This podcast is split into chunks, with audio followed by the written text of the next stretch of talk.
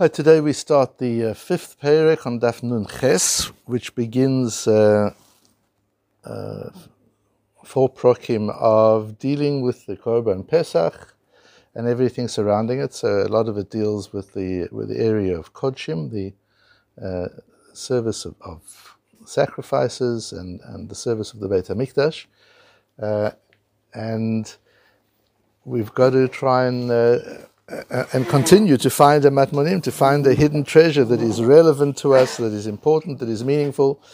Um, of course, if the thesis is right, that that's what we're meant to be learning from Gemara, we're not only meant to be learning uh, the text, but we'll be learning to, to, but we're meant to be learning a method of, of thinking. We're, we're meant to be learning a way of looking at the world and at the Torah. Um, then we should continue to find on every single daf. We should find important insights that can change the way we the way we live and the way we think and the way we learn Torah. So on Daf Nun Ches, let's start right in the, in the Gemara, right at the beginning. We're told that, uh, as we know, every single morning and every single evening we bring a korban tamid at the in the Beis Hamikdash. So we need to get our heads into that world when we're learning this. We've got to be in the world of the Beis Hamikdash, and that's part of the beauty of learning Kodshim. It takes you into a different world. So we're in the world of the Beis Hamikdash, where, where there was a lot of activity all day and every day, and it starts with the korban tamid, the korban olah, the, the sacrifice that will be brought, brought first thing every morning, and the the Tamid Shoben Arbaim, the afternoon korban, which would be brought in the evening. And the evening one was was slaughtered, the Mishnah says, Bishmona Merza at eight and a half hours after sunrise. The Karev Betisha Merza, and it would be sacrificed. The, the, the Ola would be completed on the Mizbeach at nine and a half hours afterwards. So imagine a day that is from 6 a.m. to 6 p.m., just to make it easier. That means the afternoon starts at 12 uh, and and it ends at six, and um, it it would be at eight and a half hours, which would be at two thirty, would be the time that you slaughter the korban tamid, and by three thirty it would be it would be brought. Ask the Gemara.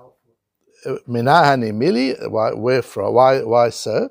Omer Rabbi Yehoshua ben Levi, Doma, Kro et hakeves echot taseh, vaboike et hakeves hashini taseh ben arbaim. Because the Torah tells us, you bring the second lamb, which is the late the evening korban tomid, in the evening time. Chalkeyu leben shnei aravim. So you've got to bring it exactly between the two edges of the afternoon. So the first edge of the afternoon is noon, and the last edge is sunset.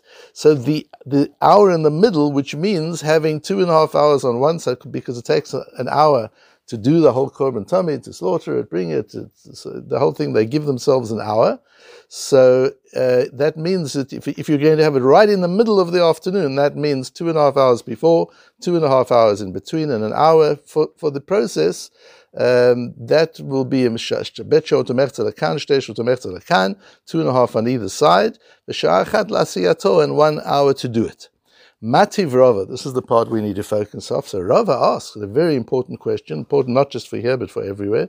Ba'arve psachim nishchot b'sheva umertza v'karev b'shmona umertza bein b'chol bein b'shabbos. Um, uh, on Erev Pesach, we're told, the Mishnah goes on to say, that on Erev Pesach, you've got to bring it forward an hour to seven and a half hours to leave enough time for the Korban Pesach. So that now it would be brought not at 2.30, but it would be brought at 1.30. And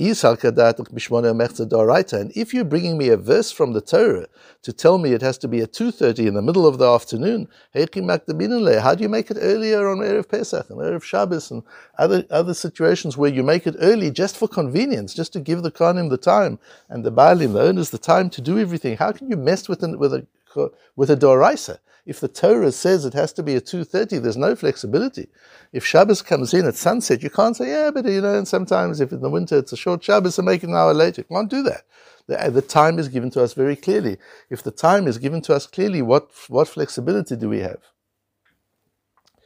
So the, um, the, the asks a, a, wonderful question. The Or Sameach is a Meir Simcha of Dvinsk, and we, may, we, must appreciate, I just want to give you a little bit about the time of the Or Sameach and show you the, con- the, the, connections, which are just so interesting. Um, the Or Sameach is somebody I, I knew a lot of old people in, in South Africa, elderly people in South Africa, when I was uh, a young boy who knew the Or Sameach. So we're not talking about like a long time ago. These people who grew up, people from Dvinsk, remembered and told me stories about the Or Sameach. Um, uh, what's interesting, just from, from me personally, is Rabbi Samach had a very, very close friend in Chavrusa who was a very big um, posek at the time, who was Rabbi Yosef Zundel Hutner. I don't know that he's related to the Rav Hutner that we know from New York and later from Yerushalayim, but his name was Rabbi Yosef Zundel Hutner. What's important to me is more than that Rabbi Yosef Zundel was very great, was his wife, who was also very great. Rabbi Yosef Zundel Hutner had a wife by the name of Hende, Hendel. And Hendel used to paskin shilas. So when people used to bring shilas to Rabbi Yosef Yezundel, she would she would get the shilas. She was like the secretary, and if the shilas, she used to say, the shilas is a simple one. I'm not going to disturb my husband's learning because somebody's got a shilah that I know the answer to. So if she knew the answer, she would paskin it. What's interesting to me is there was no big deal about it. There was no feminist agenda. She was doing it just to save her husband the learning, the time to learn. And it was accepted at the time. Nobody said was a woman passing in shilas. How can that be? Today it's such a big thing. You know, they've got this yoatzot halacha. What are they doing? They're doing just that. They, this, the straightforward shilas, they've learned halacha well enough to be able to deal with the straightforward shilah. And as long as they don't start passing new things which require the application and extrapolation and, and, and a lot of lomdus, um, that, that's something that women used to do. So we look at it and we're so shocked. Oh my goodness, a women getting into the area of passing shahs, they've always been there. That's what Rebbitzins used to do. And Hendel was known to be a, a very good shaila answerer. And what's interesting further is Hendel's brother-in-law was, was an unbelievable lamdan, and again, so we're talking in our time. This is like less than 100 years ago. Reb, um, Reb Chaim Leib Mishkovsky was an unbelievable person. Reb Chaim Leib Mishkovsky was a tzaddik. The Chofetz Chaim used to go to him to ask him questions, to learn with him. The Chofetz Chaim asked him to write a sefer, the Mishnah Berurah. And he said, no, I think you should write it. That's how the Mishnah Berurah started. Reb Chaim Yosef, uh, uh Reb Chaim Leib Mishkovsky encouraged the, the Chofetz Chaim to write the Mishnah Berurah. This is the kind of person you're talking about. He would never look at a newspaper. And I don't think it was in those days because the newspaper was full of pritzes. He was probably talking about from newspapers that he wouldn't he wouldn't look at. Just the distraction of a newspaper. He wouldn't even allow it in his house. Once he had a paskin a shiloh of agunas, about a woman whose husband dis- disappeared, and there was a story that he had actually reappeared somewhere in the world, and he had to read a newspaper article. The, the Shire came to him, and he had to read a newspaper article. So he instructed the newspaper should be brought to his house in the yard. He would go out to the yard, he would close his eyes, and somebody could read the article to him so that chas v'sholem, his eyes wouldn't see a newspaper. That's the level of tahara, of purity, that we're talking about who these people were. Um, his son was Reb Chizkiyahu Yosef Mishkovsky, and his son was my Rosh Rebellia Mishkovsky. So these are people from our generation. Uh, so he was my grandfather. His, um, uh, his son, Reb, Reb uh, Reb, Reb Yosef Mishkovsky, was a very, very great man too he married the daughter of Reb Itzele Peterburger, who I knew well. So again, you just see the, the daughter of the, Yeshiva's mother, he, she used to stay with him. She was an elderly lady when I was in Yeshiva, a wonderful, wonderful person, uh, Rebbitzin Breiner. And Rebbitzin Breiner was the daughter of, of Reb Itzele Peterburger. That's who this, this generation was. And it's interesting that Rosh Yeshiva, uh, I learned with him, uh, I, I sat in Yeshiva every day for years. I learned with him for hours and hours, one on one, every every single week. He never once talked about his yichus. He never, I don't ever remember talking him talking even even about his father. He hardly talked about Rebbe, about Rebbe Chaim Leib Mishkovsky. I only learned relatively recently. I didn't even know about him, who he was, what a Godel Israeli was, what a tzaddik. I never even spoke about him.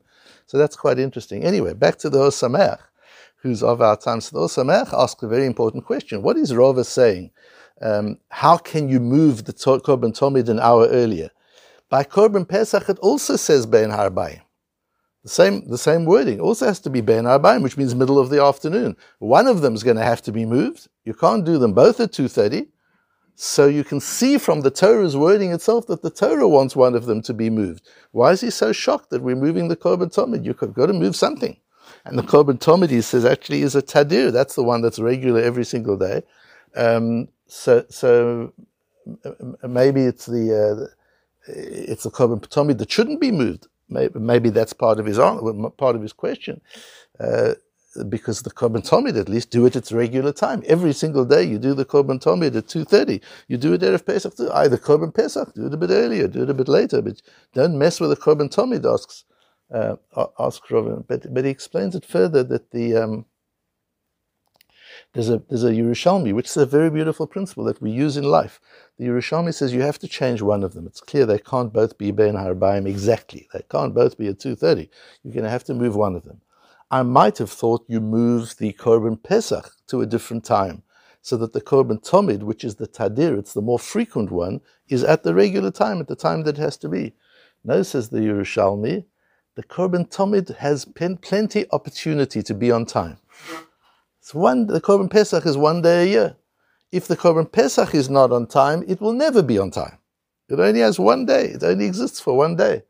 So if you have to move the time of one, you move the time of the one that ha- that will never have another opportunity. You remove the one that, that, will have another opportunity to be on time, and not the one that that uh, this is its only opportunity. It's Yerushalmi inside and on this on this Gemara right at the very beginning uh, of of Perik Chamishi. And so from there we have a, a halachic principle. You can it, it, happens with a with a child sometimes. It can happen in work. Gaboim in, in the shuls have the question all the time. You've got one aliyah you've got two or three people who need the aliyah. One of the ways of deciding who gets it, uh, let's say they all have equal right to it. They're all yortzites, let's say. Three people who've got a yortzite or whatever. Normally we would say, a person is a member of the shul who's there every day. He's, he, gets, he gets first choice. But according to the Yerushalmi, not necessarily so. You might say, the, the person is not here often, doesn't live here. This is his only chance for me to give him an aliyah. I won't be seeing him again. The other person I can give an aliyah at, at, at other times that one of the one of the cheshbonis, one of the things you've got to take into account when you're deciding who gets something, is this their only chance, or do they have other chances as well? If you have one person who this is their only chance, then you give it to them. If for somebody else, they could have another chance. If it doesn't work now, they can have another chance to get the opportunity. Uh, then, then you postpone them, you delay them, and they get the chance uh, a different time. A wonderful idea in the Yerushalmi uh, on our first Omid of Per Chamishi.